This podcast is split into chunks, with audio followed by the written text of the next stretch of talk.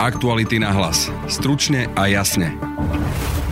Potom ako parlamentom prešiel nový mediálny zákon, viacerí politici tvrdia, že sa v médiách budú dožadovať, aby boli zverejňované ich vyjadrenia.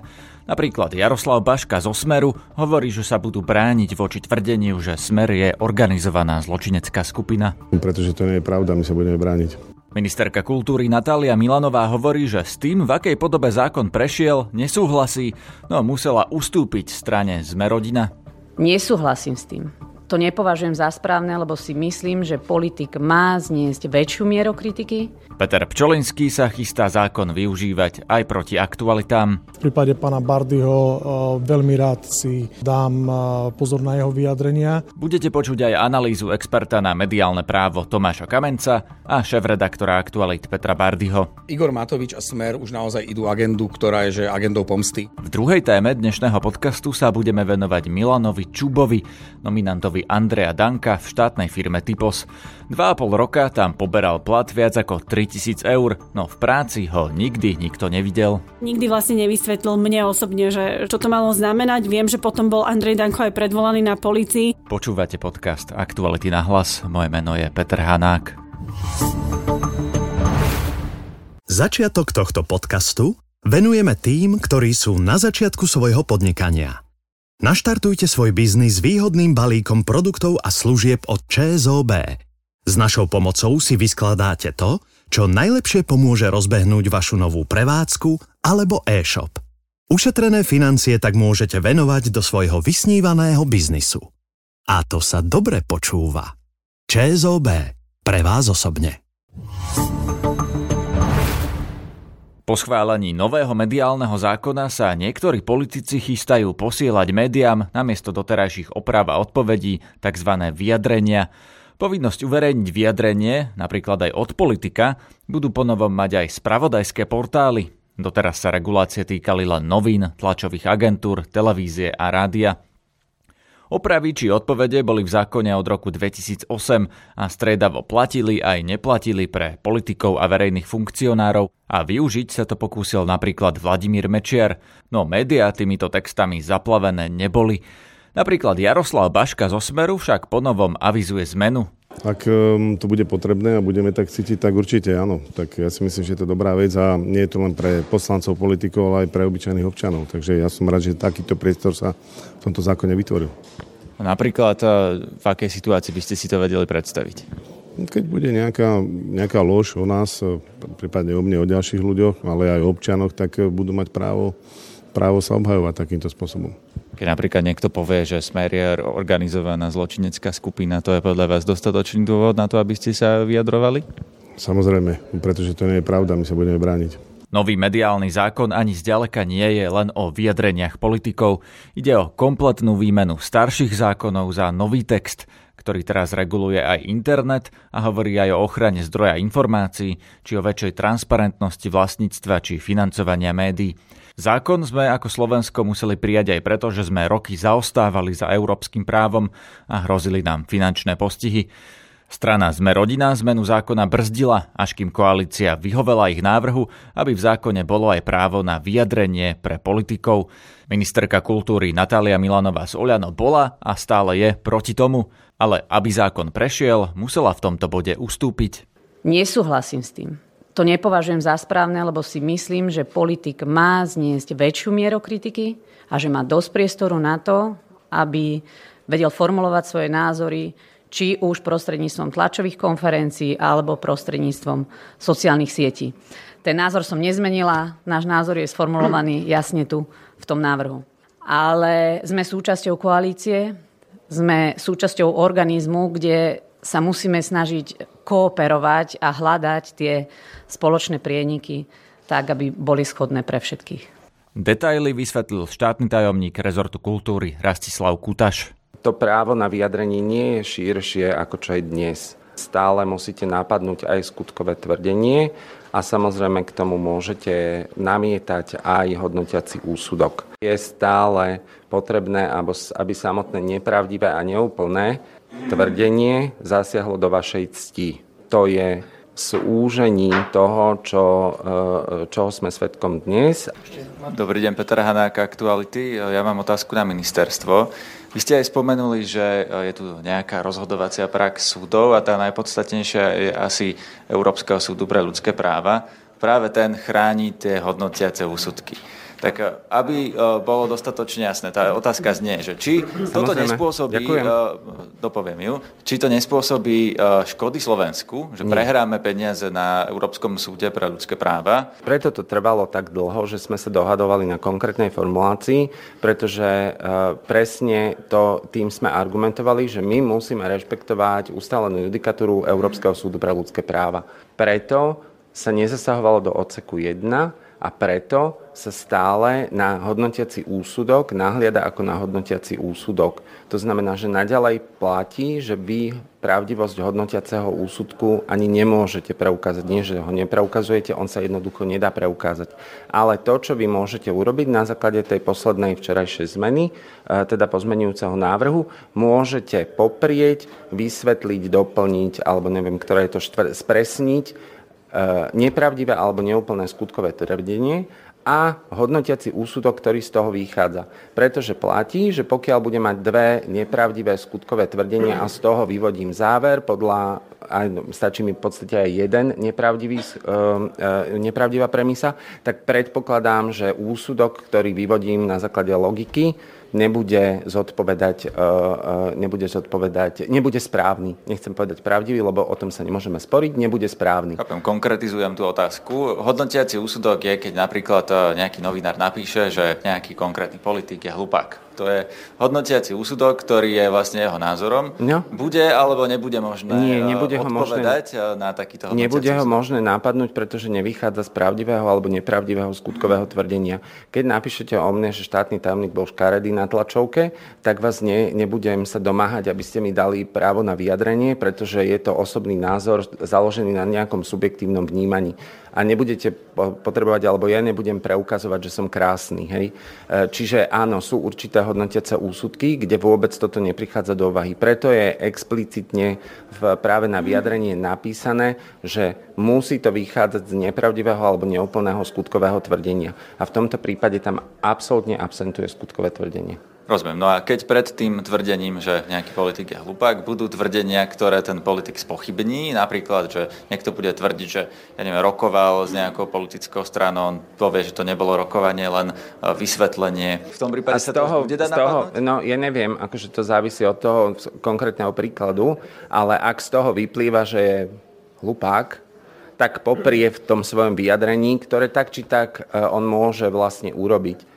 lebo on môže vlastne už dnes v tom vyjadrení napísať, že a z toho vyplýva, že nie som teda Bobby. V zásade iba sa spresňuje to, čo je dnes kvázi praxou. Takže to je hodnotiaci úsudok nebude úplne chránený, ak ten politik napríklad bude tvrdiť, že tie predchádzajúce skutkové tvrdenia nie sú úplne pravda. Nie, to nie je pravda lebo vy nemáte právo na to žiadať, aby ste opravovali hodnotiaci úsudok, máte možnosť ho spresniť, poprieť, doplniť alebo vysvetliť. To znamená, že e, hodnoteci úsudok ostane stále ten, môžem s ním nesúhlasiť. To znamená, že môžem požiadať, že ja vám poviem, že toto je nepravdivé, toto je nepravdivé a teda z toho nemôže vyplývať, že som taký a taký.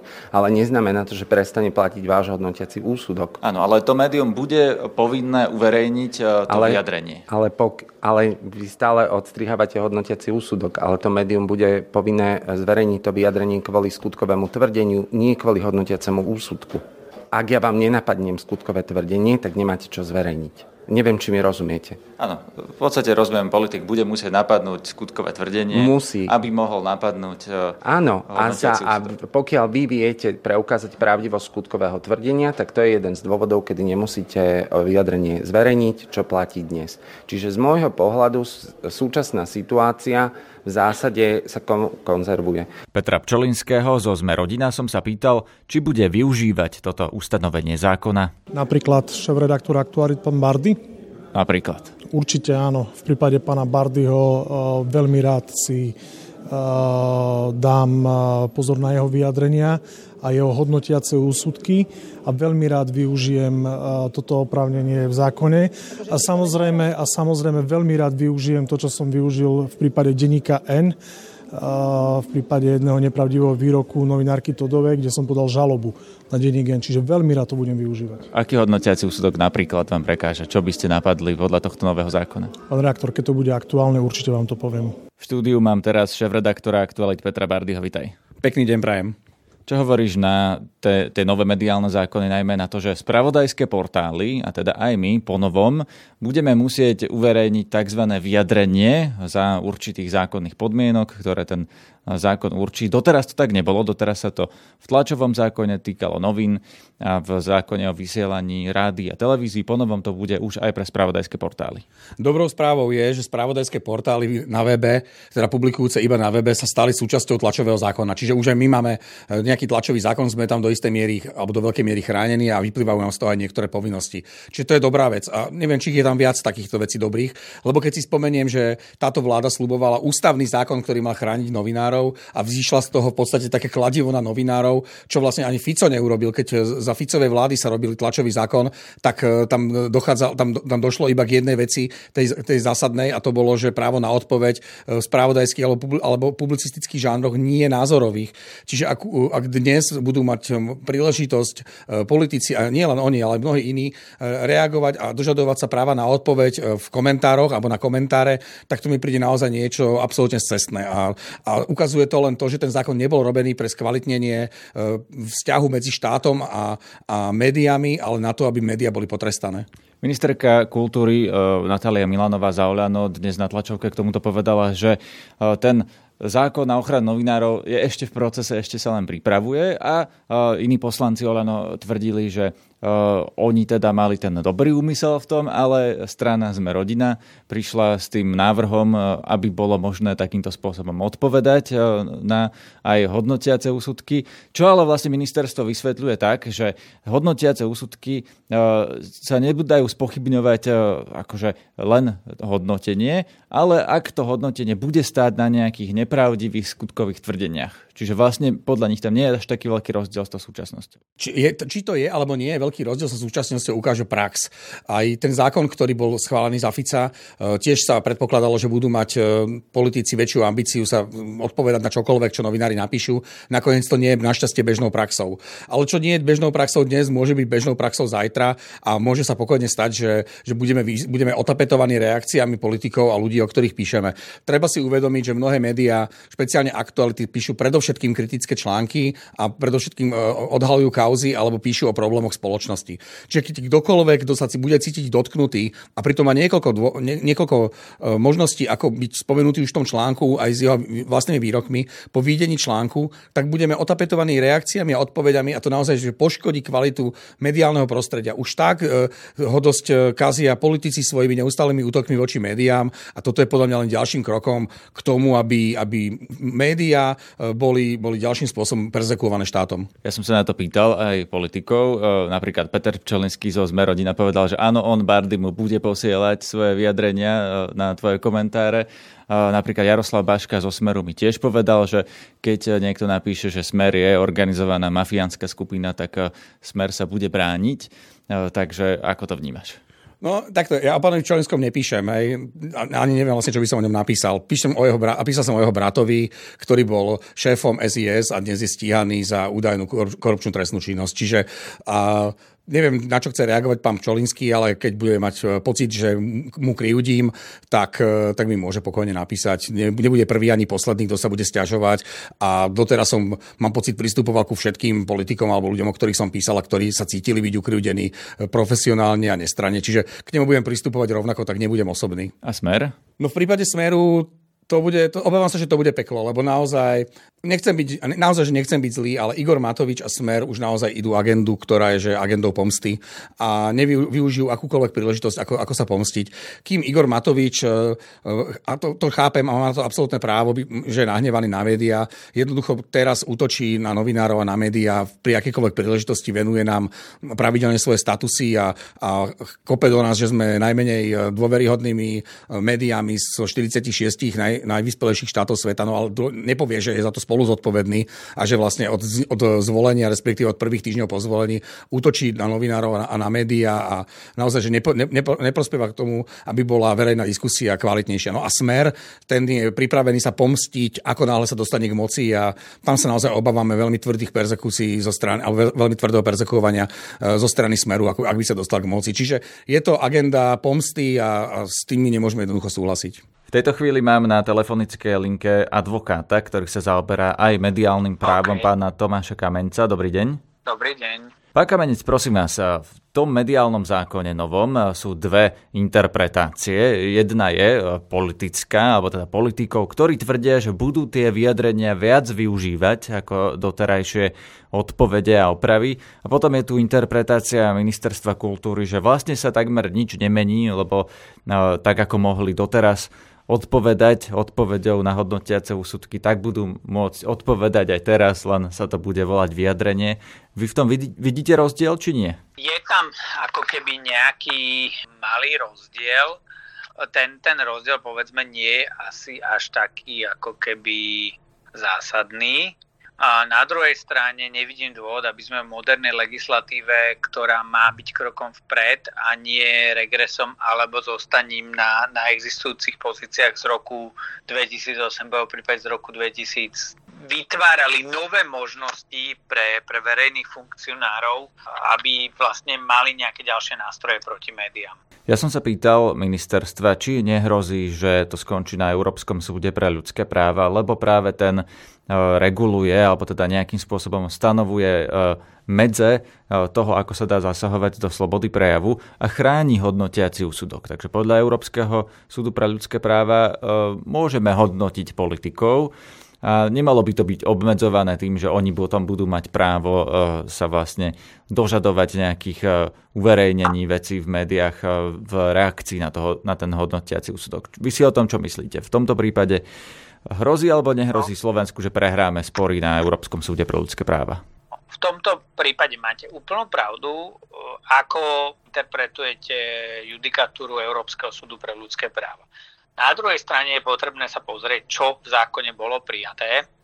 Zákon v súčasnosti v tom znení, ktorý je prijatý, ktorý ešte bude posudzovaný zo strany prezidentky, uh, upravuje možnosť v prípade, ak bol v médiách uverejnený nepravdivý údaj, pri, e, dožadovať sa uverejnenia odpovede, kde sa táto nepravda uvedie na správnu mieru a pripojí sa k tomu aj vyjadrenie k hodnotiacemu úsudku, ktorý priamo vychádza z tohto nepravdivého údaju. To znamená, nie je možné dožadovať sa odpovede na hodnotiaci úsudok. To skutočne ani mediálny zákon e, nezavádza a považoval by som to naozaj za, za mimoriadne neoprávnený zásah do, do slobody tlače. do Ale toto sa nedieje. Toto uh, tam nie je a teda nehrozí nie. nám na uh, Európskom súde pre ľudské práva, že Slovensko prehrá peniaze. Ide o to, ako tá norma bude vykladaná súdmi a aký, aký vlastne aplikačný rámec bude v praxi tejto norme daný a priori Európsky súd pre ľudské práva neposudzuje znenie právneho prepisu. Až keď to uplatní súd. Takže stane sa to až, ak by si to súdy vyložili inak, ako to vykladá Európsky súd pre ľudské práva, až vtedy by sa mohol niekto zo slovenských ťažovateľov obrátiť do Štrasburgu. To je možno najväčšie riziko toho zákona. Samozrejme, ako ústavou treba všetky právne normy vykladať v kontexte ústavy a medzinárodných dohovorov, ktoré zaručujú ako základné práva a slobody mm, na území Slovenskej republiky.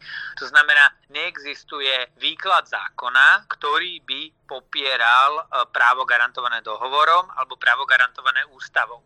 Ak sa súdy od tohto, povedzme, príkazu odklonia a budú vykladať či už mediálny zákon, zákon o publikáciách alebo akýkoľvek iný zákon spôsobom, ktorý popiera základné práva a slobody priznané dohovorom a stiažovateľ sa obráti v končnom dôsledku na Európsky súd pre ľudské práva, je predpoklad, že Európsky súd pre ľudské práva poskytne tomuto stiažovateľovi ochranu a tá ochrana bude jednak v konštatovaní porušenia jeho práva, ale môže byť poskytnutá aj vo forme e, povinnosti Slovenskej republiky zaplatiť spravodlivé zadozúčinenie.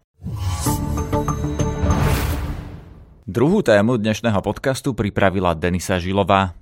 V štúdiu vítam Lauru Kelovú, investigatívnu reportérku Aktualita. Ahoj Laura. Ahoj, dobrý deň. Ukončilo sa prvé vyšetrovanie v kauze Typos. Vyšetrovateľ navrhuje teraz podať obžalobu na súd a prokurátori buď schváli alebo neschváli. E, o čo vlastne ide v tejto kauze? Táto menšia kauza, ja ju nazývam menšia, pretože existuje aj veľká kauza Typos o praní špinavých peňazí, ale táto menšia kauza v Typose súvisí s takým záhadným zamestnávaním poradcu riaditeľa. Typosu dnes už bývalý riaditeľ Typosu Jan Barci zamestnal e, svojho poradcu poradcu, platil mu zhruba 3000 eur mesačne. Ten človek sa volal Milan Čuba, dnes už tiež nie je poradcom. Problém okolo celého tohto zamestnávania je, že Existujú podozrenia, že v skutočnosti pre typos nerobil, že tam bol len zapísaný, ale že v skutočnosti jeho prínos je veľmi otázny, ak vôbec e, je pravdivý. Prečo fantomový poradca? Lebo... Áno, áno, my ho nazývame fantomový a to práve preto, že keď sa na nás ešte v minulosti začali obraciať ľudia z typosu, teda priamo zamestnanci,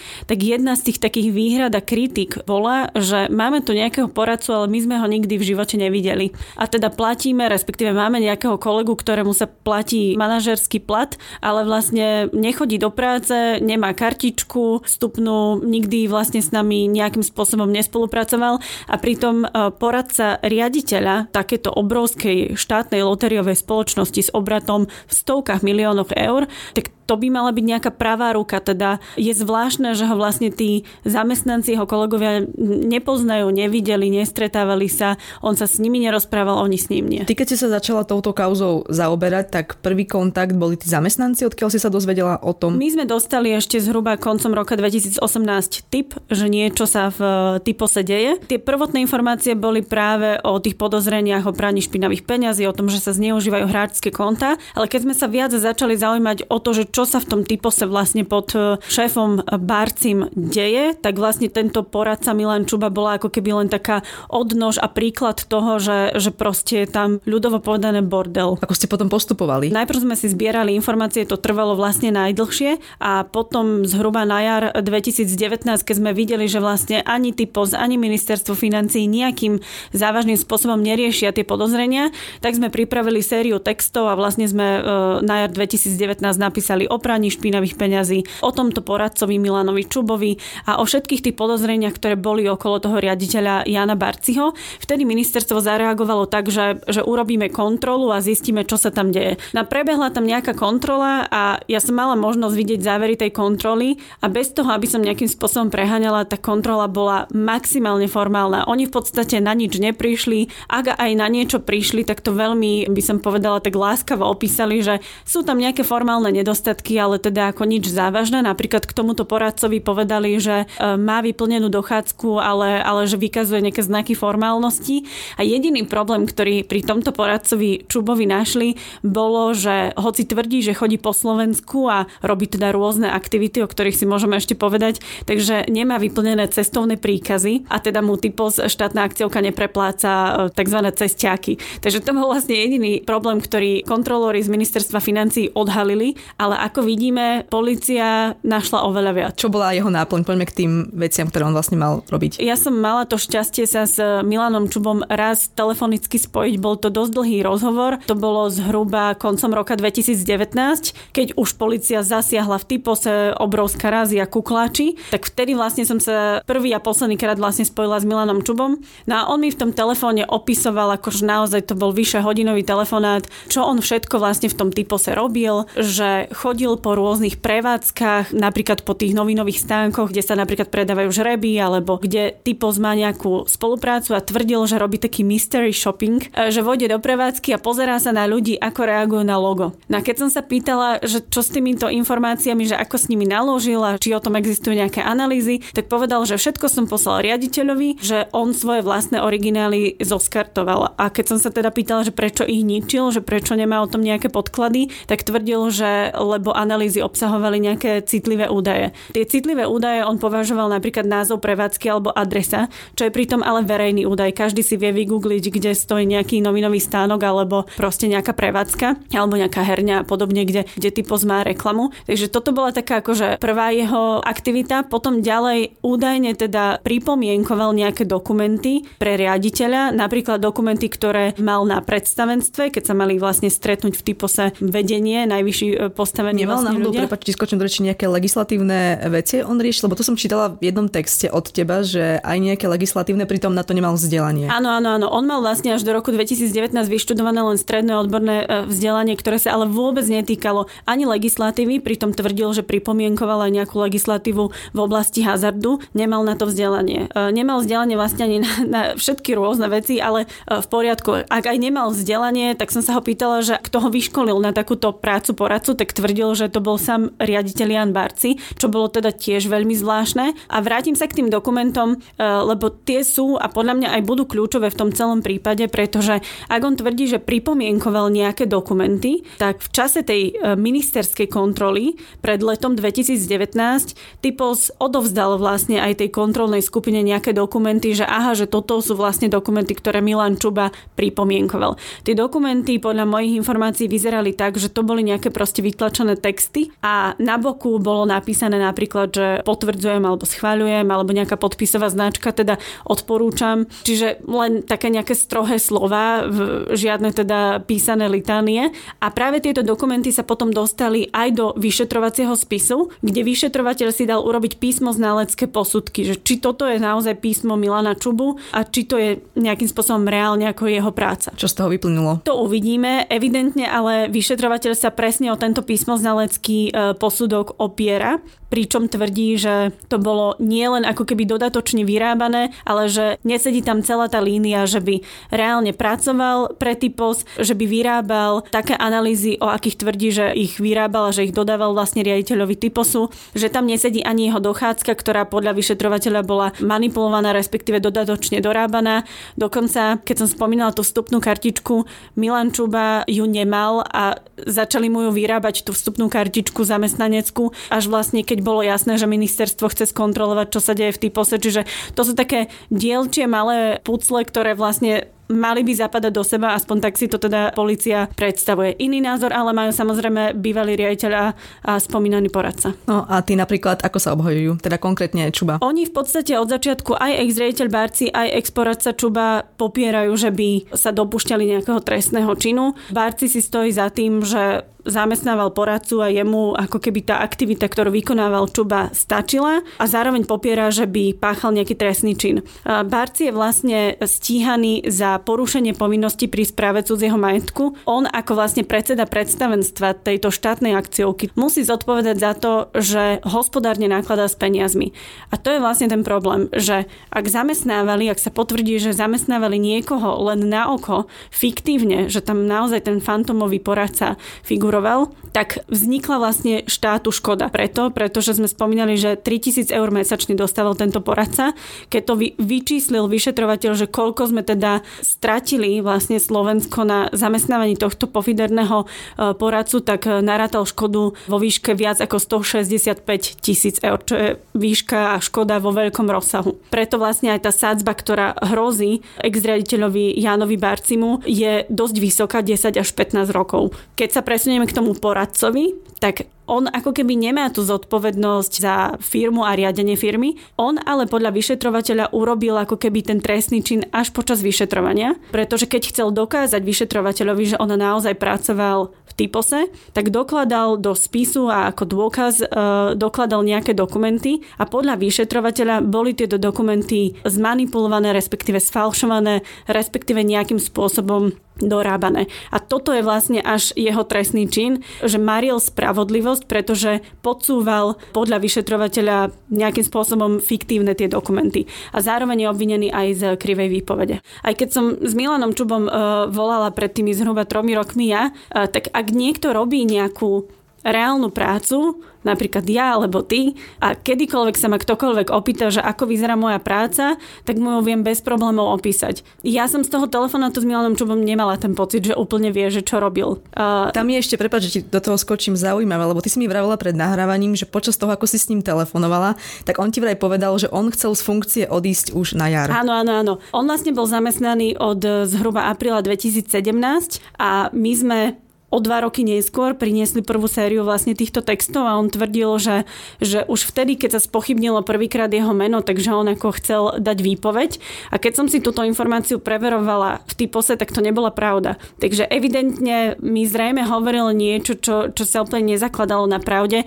Neviem, ako to myslel. Skrátka odišiel uh, Milan Čuba za tiež veľmi zvláštnych okolností až v deň razie, teda v deň, myslím, že to bol koniec novembra 2019, v deň, keď kuklači vrazili do typosu a bolo jasné, že idú preverovať vlastne úplne všetko. Že to nebude len tá ministerská pofiderná kontrola so žiadnymi závermi, ale že to bude naozaj reálne vyšetrovanie. Tak v ten deň Milan Čuba e-mailom ani nie osobne, e-mailom poslal vlastne žiadosť o ukončenie pracovného pomeru. Keď už vlastne prebiehalo vyšetrovanie, tak jeho sa policia aj pýtala, že k tomu dal tip na toto pracovné miesto poradcu riaditeľa a vtedy povedal, že to bol Andrej Danko, predseda e, Slovenskej národnej strany. Ten nám to vlastne nikdy ani nepotvrdil, ani nevyvrátil. Myslím, že keď som sa ho to prvýkrát Andreja Danka pýtala pred si rokom alebo dvomi, tak mi zložil telefon e, s tým, že napíšte si, čo chcete. Takže nikdy vlastne nevysvetlil mne osobne, že čo to malo znamenať. Viem, že potom bol Andrej Danko aj predvolaný na policii, takže uvidíme. Možno, že keby sa táto kauza dostala na súd, tak sa aj tam dozvieme alebo dopočujeme naživo, ako to vlastne bolo a že či ho tam Andrej Danko nejakým spôsobom podsunul. Vieme už teraz povedať, aký by mu hrozil trest, ak by bol obžalovaný? Tomu poradcovi vlastne hrozí zatiaľ trest 3 až 5 rokov. To je vlastne to marenie spravodlivosti, zároveň aj teda krivá výpoveď, teda klamstvo, alebo ako by som to povedala, tak v Slovenčine. Vieme ešte niečo k tejto kauze povedať, čo by mohlo byť zaujímavé, alebo možno nejaké sporné zistenia? Tak pre mňa také akože veľmi zaujímavé bolo, keď sme vlastne začali zisťovať, že kto je Milan Čuba, tak sme prešli vlastne celý jeho Facebook a prešli sme všetky informácie, ktoré boli o ňom verejne dostupné a, a zistili sme, že v čase, keď vlastne pracoval pre Typos, tak sa stretával e, s ministrom zahraničných vecí Lajčákom, dokonca organizoval festival v New Jersey, pretože bol veľmi aktívny v tej takej organizácii Slovákov žijúcich v zahraničí, respektíve v Amerike.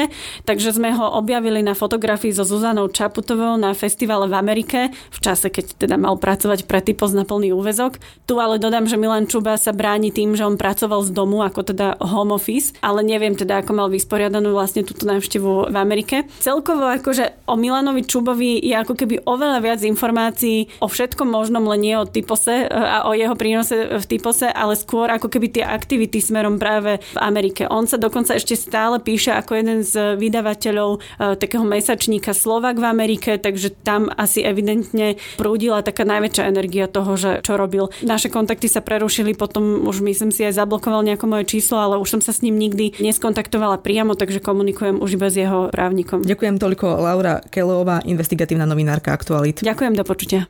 To je na dnes všetko. Pozrite si aj našu reláciu na rovinu s Františkom Šebejom o Ukrajine, ale aj o slovenských rozmeroch tohto problému, ako sú napríklad ceny ropy a plynu. Na dnešnom podcaste sa okrem Denisy Žilovej podielala aj Valentína Rybárová. Zdraví vás Peter Hanák. Aktuality na hlas. Stručne a jasne.